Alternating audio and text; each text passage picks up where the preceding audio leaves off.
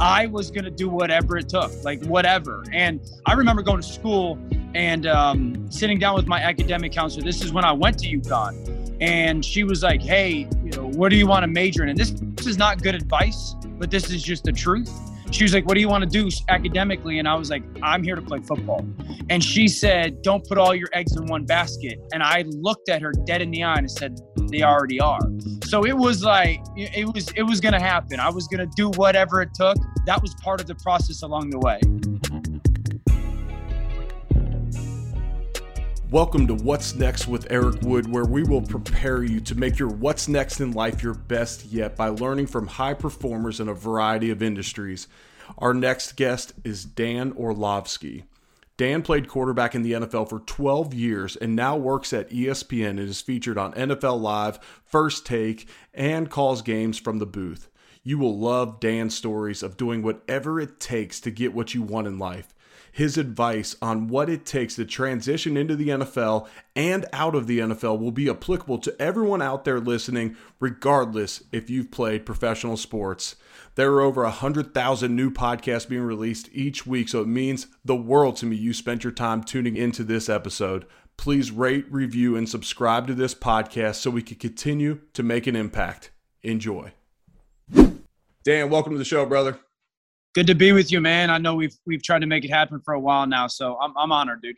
Hey, I've tried to make it happen for a while and I've been patient because this is a guest that I've been super excited about. I mean, you talk about a guy who had a 12 year NFL career, transitioned so seamlessly into broadcasting, which is a world I, I live in somewhat now too. Uh, but let's get started on you and start where we do with all the guests. Where did you grow up and what all sports do you play, especially besides football? Yeah, I grew up in Connecticut, a small town in an area in Connecticut called the Valley, which is kind of on the, the southwestern part of the state, I guess, uh, in a, hometown called Shelton. And I, I, sports was my everything as a kid, man. Like I just remember every childhood memory I have is attached to sports. I, as a kid, I played them. I guess the three main ones: football, baseball, and basketball.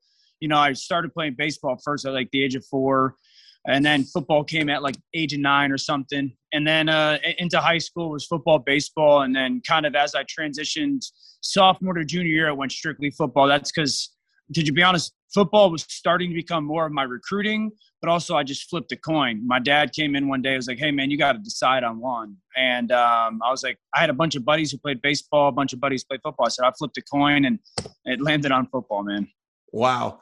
Yeah, I, I, was basketball and baseball or basketball and football through high school, and it wasn't much of a coin flip. I started growing wider than I was tall. I stayed the same height right. from about age 13 on. So that was that that coin was flipped by God for me.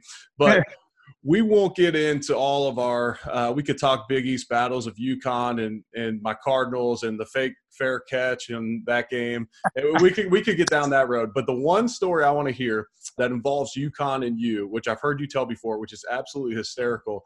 Tell me about when Randy Edsall came to watch you run your 40 at your high school. Yeah, so listen, I was about uh, I was a kid who was a good athlete, very unathletic. You know, I was never big, uh, uh, strong, powerful, jump. I couldn't do any of that. So, as a sophomore in high school, I was about six foot five, 180 pounds in a size 15 shoe. Like you could imagine the awkward, right?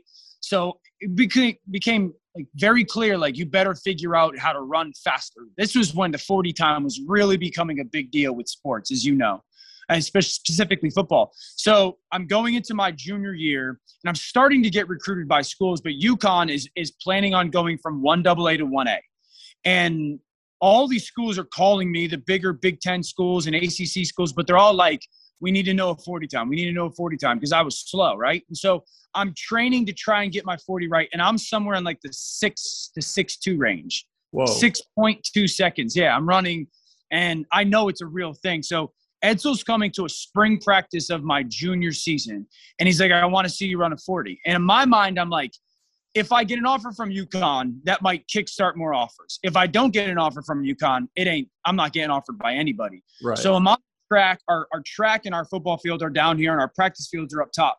And so I'm on the track as coach is coming, and I'm warming up with my dad, and I just have one cone start, one cone finish.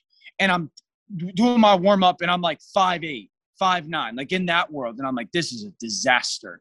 So I'm on like the the the vertical side, not the curl, the turn. I'm on the far vertical side, get warmed up, and coach shows up. So my dad goes to meet him. And in the moment, I'm like, I got to do something. So I walk down to the far line, or I, I run a rep and I walk down to the far cone. And as I turn around, coach and my dad are talking. I start to kick the cone up like three, four, five yards. So I kick the cone up very casually, like nothing's happened. And I'm like, hey, coach, you know, we meet. And he's like, all right, I want to see one. So I run one. He times it. It's four eight, and he goes, all right, good. That's all I needed to see. And I go up to practice. After practice, I get my offer. And I just remember being like, oh my gosh, that that that was such a big deal. And then I went to camp. I ended up going to camp to UConn in the summertime. I get time, and then I'm like five five or five six. And he looked at me. I was like, my hamstring is tight. So yeah. I, I very much so cheated my way in the 40 to get a scholarship. Well, you may have cheated your way in, but you gave definitely gave them great return on investment. There's not many 12 year mm-hmm. NFL quarterbacks coming out of UConn, and you gave Randy Edsall credit for this. I've heard people give it to Nick Saban. How you do one thing is how you do everything. And yeah. I won't say that Dan Orlovsky's a cheater in all aspects of life. I haven't played much golf with him, but uh, thanks, I, I, yeah, everybody can attest that that Dan is not a cheater everywhere in life. But you know what? That shows me you're willing to do what it takes. You know what I yeah. mean? Yeah. I know that I can go to UConn and I can play football. I know I can play. Yeah. Who cares about this 40? I'll do whatever I got to do, and I'm going to kick the doors down. That's how I was as a kid, man. I think part of it was what my dad instilled in me, and then part of it was like the, the culture I grew up in, the area I grew up in, the people I grew up in. But like, I was going to do whatever it took, like whatever. And I remember going to school and um, sitting down with my academic counselor. This is when I went to UConn and she was like, "Hey, you know, what do you want to major in?" And this, this is not good advice, but this is just the truth. She was like, "What do you want to do academically?" And I was like, "I'm here to play football." And she said, "Don't put all your eggs in one basket." And I looked at her dead in the eye and said, "They already are." So it was like it was it was gonna happen. I was gonna do whatever it took. That was part of the process along the way. No, I I'm with you, and that's how you got to approach things in life. I signed up to be an engineering major at the University of Louisville. I was in a workout, maybe my third workout when I got onto campus, and Bobby Petrino walks into the weight room, beelines towards me, and that's that's never a good thing with Coach Petrino. Sure. He's he's not coming in there to tell me how impressed right. he is with how hard yeah. I'm working, and he looked at me and said, "Do you want to be an engineer or a football player?"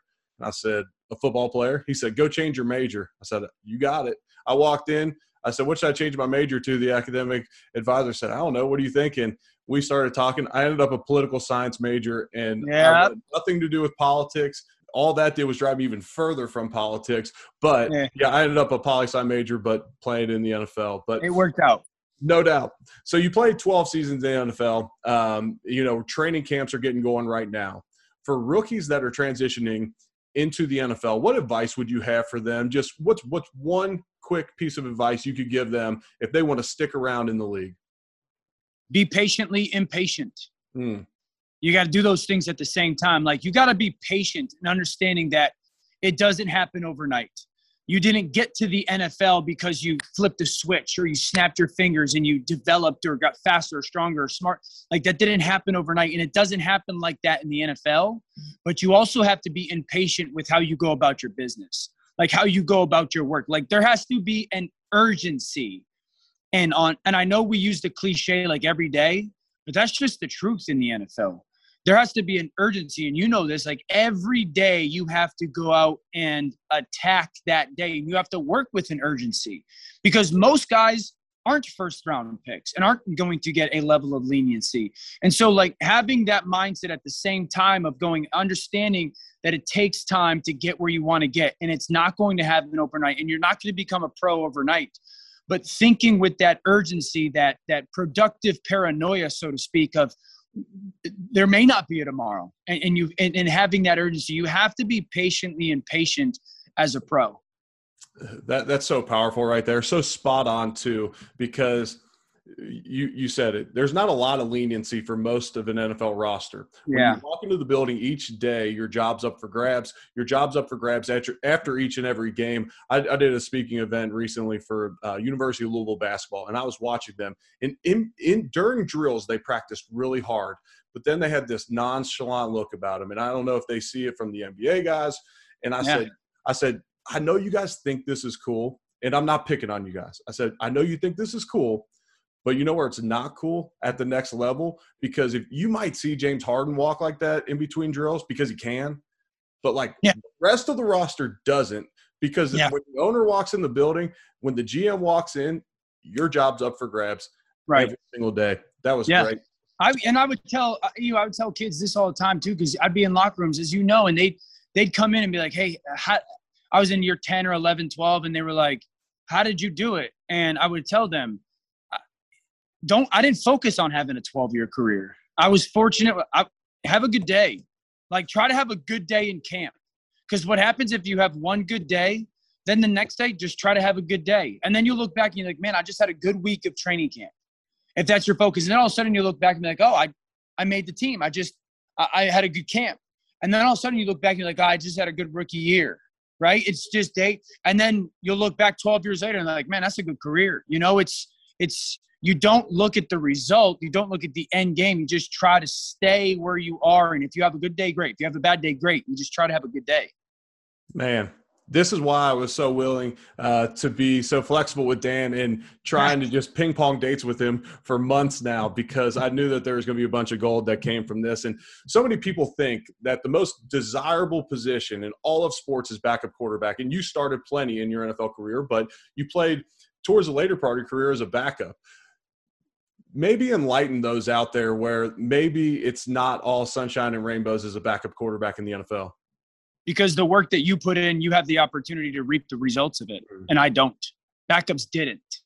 We would put in the work, but we've never had the opportunity to reap the results. You know, oh, okay, I woke up Monday and I, I ate the right way and I trained the right way and I started to watch all this tape and then you wake up Tuesday and you do the same thing and you're taking care of your body and you're studying, you're learning the game plan. Wednesday, you're going out to practice and you're practicing hard and you're spending 14 hours of your day getting ready for the potential of your job. Thursday, the same thing. Friday, the same thing. Saturday, the same. Sunday comes, you're just there. You're on the sideline kicking it. And you don't have the opportunity because in sports, the, the cool thing about sports is you get to choose how much you want to work to reap the reward of what you want, to get the end result of what you want. And as a backup quarterback, you don't get to do that.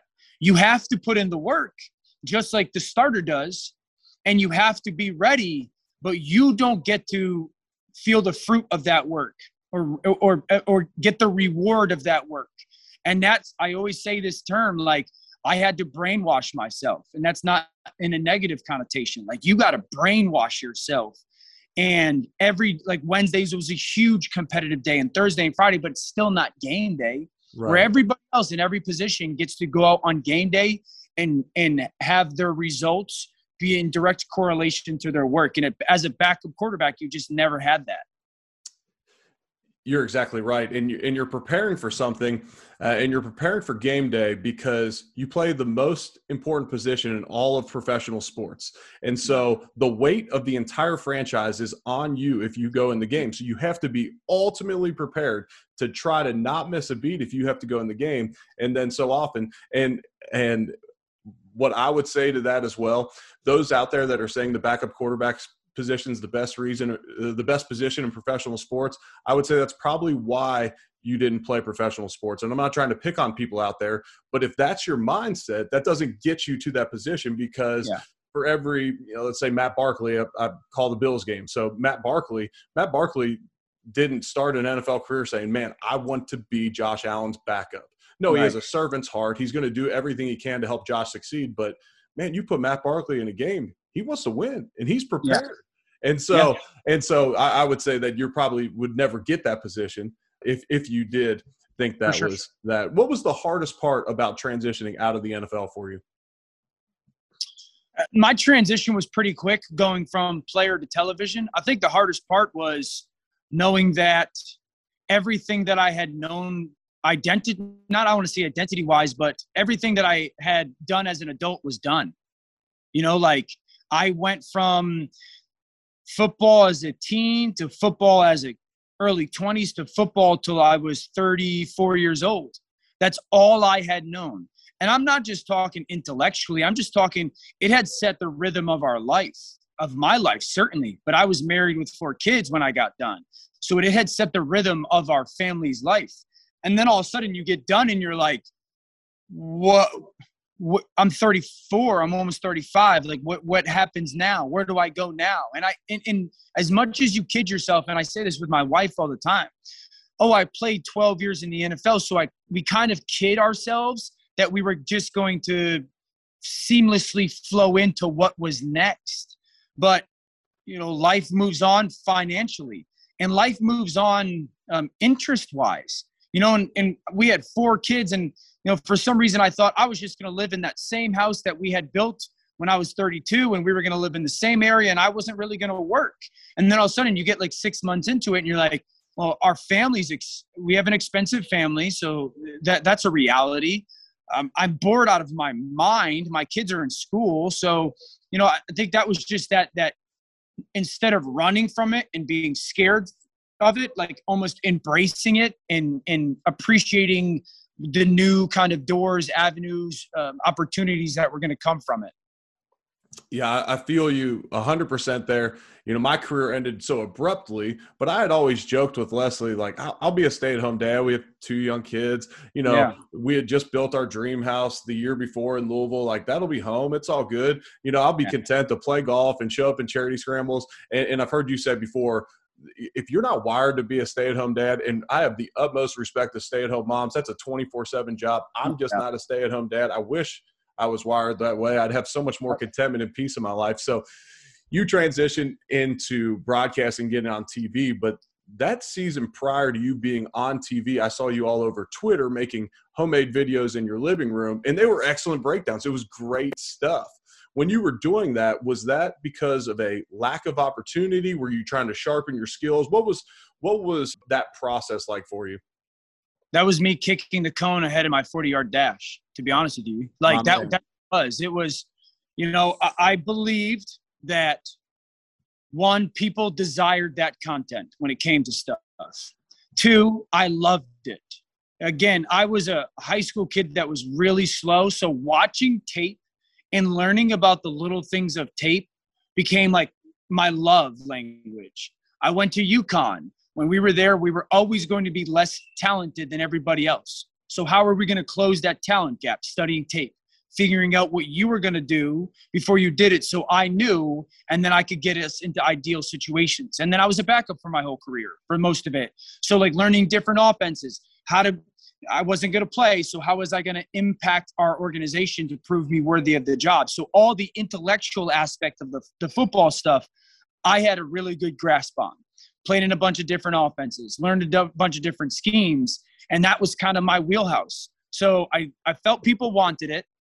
I, I was really comfortable, and I felt like nobody in the world could do it that way. I didn't. I honestly didn't. I didn't think that anybody in the world could do what I was doing, and social media was free.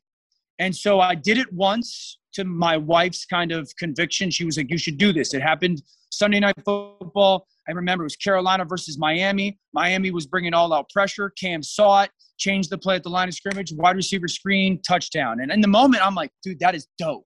Like if, if people knew how cool that was. And she was like, make a video. Okay, so I do the phone thing. This is turn my phone sideways, mute the television, walk people through it, post it on social media. And I did not think social media was a thing back then. Um, I wasn't a fan of it. And it went viral. And in that moment, I was like, that's my end that's that's the thing that I show that I can do and nobody else can do it. And so that it just became something that I was doing. It gained traction.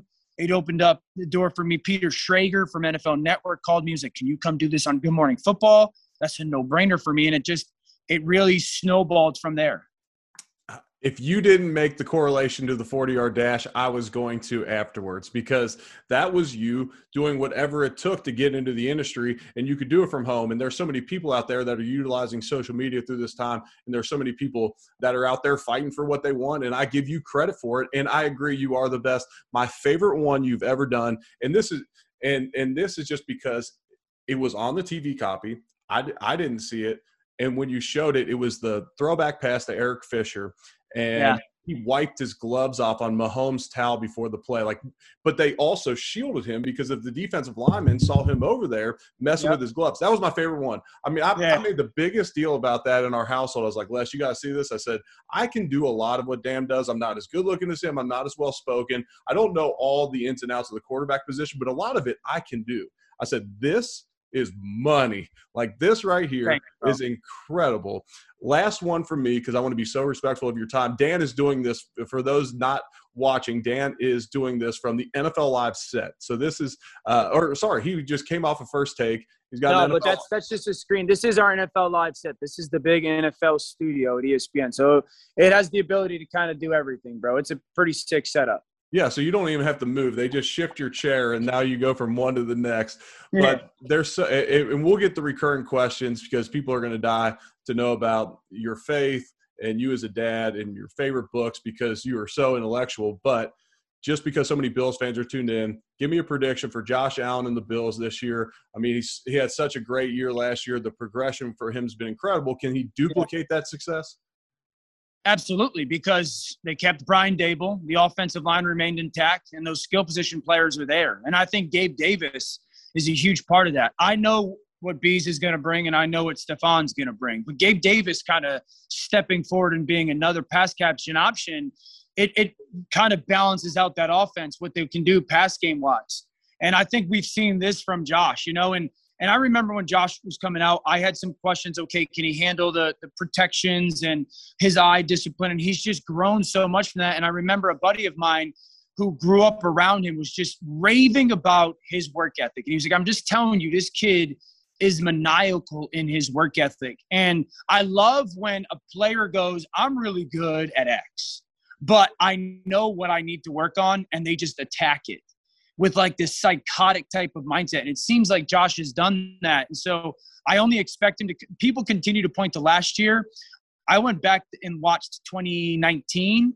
And if you go watch like the last 10 games of 2019, he's lights out as well. I think in his last 30 starts, he's got like 76 touchdowns and 13 picks. It's pretty un, un, incredible. So he, I, I, yeah, I, I would say this: the Buffalo Bills are the number one threat to the Kansas City Chiefs.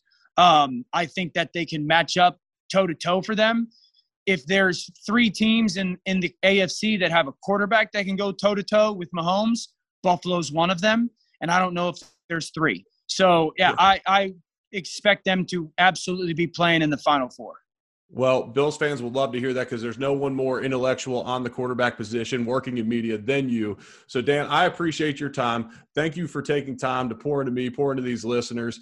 Um, you have such an incredible story of work ethic, determination, getting where you're at, uh, putting your foot in the ground, but then being an all around great person, great dad, great husband. That's what it's all about. Thank you so much, brother.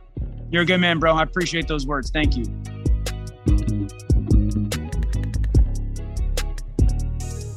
Let me take a moment now to let you know about a product that I used when I was playing in the NFL and still use to this day, and that is UCAN.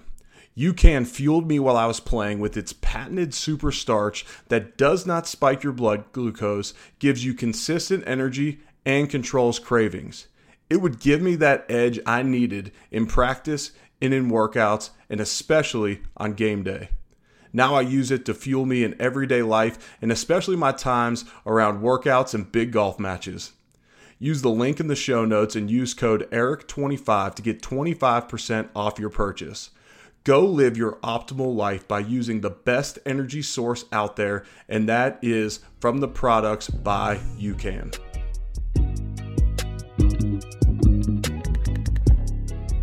This episode is also brought to you by Punched Energy Chews, and these have become a favorite product of mine for energy and fitness. They use a patented formula with tons of scientific studies, and they start with pure green Arabica coffee bean caffeine. It improves your physical and mental performance, increases your metabolism, helps burn calories and body fat, and they also help boost your immunity, which is very important at this time because they're a great source of vitamin C. They're also ultra low glycemic, no spikes, no bounces, and no crashes. What you're going to do is go to punchedenergy.com, use code EricWood20 for 20% off. Give them a try, link in the show notes.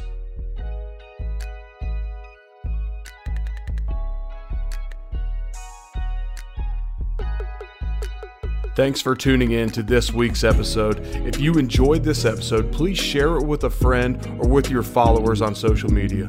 Also, shoot us a rating and support the sponsors whose information is in the show notes. Until next time, as I tell my daughter before she leaves for school every day, spread some joy and make it the best day ever.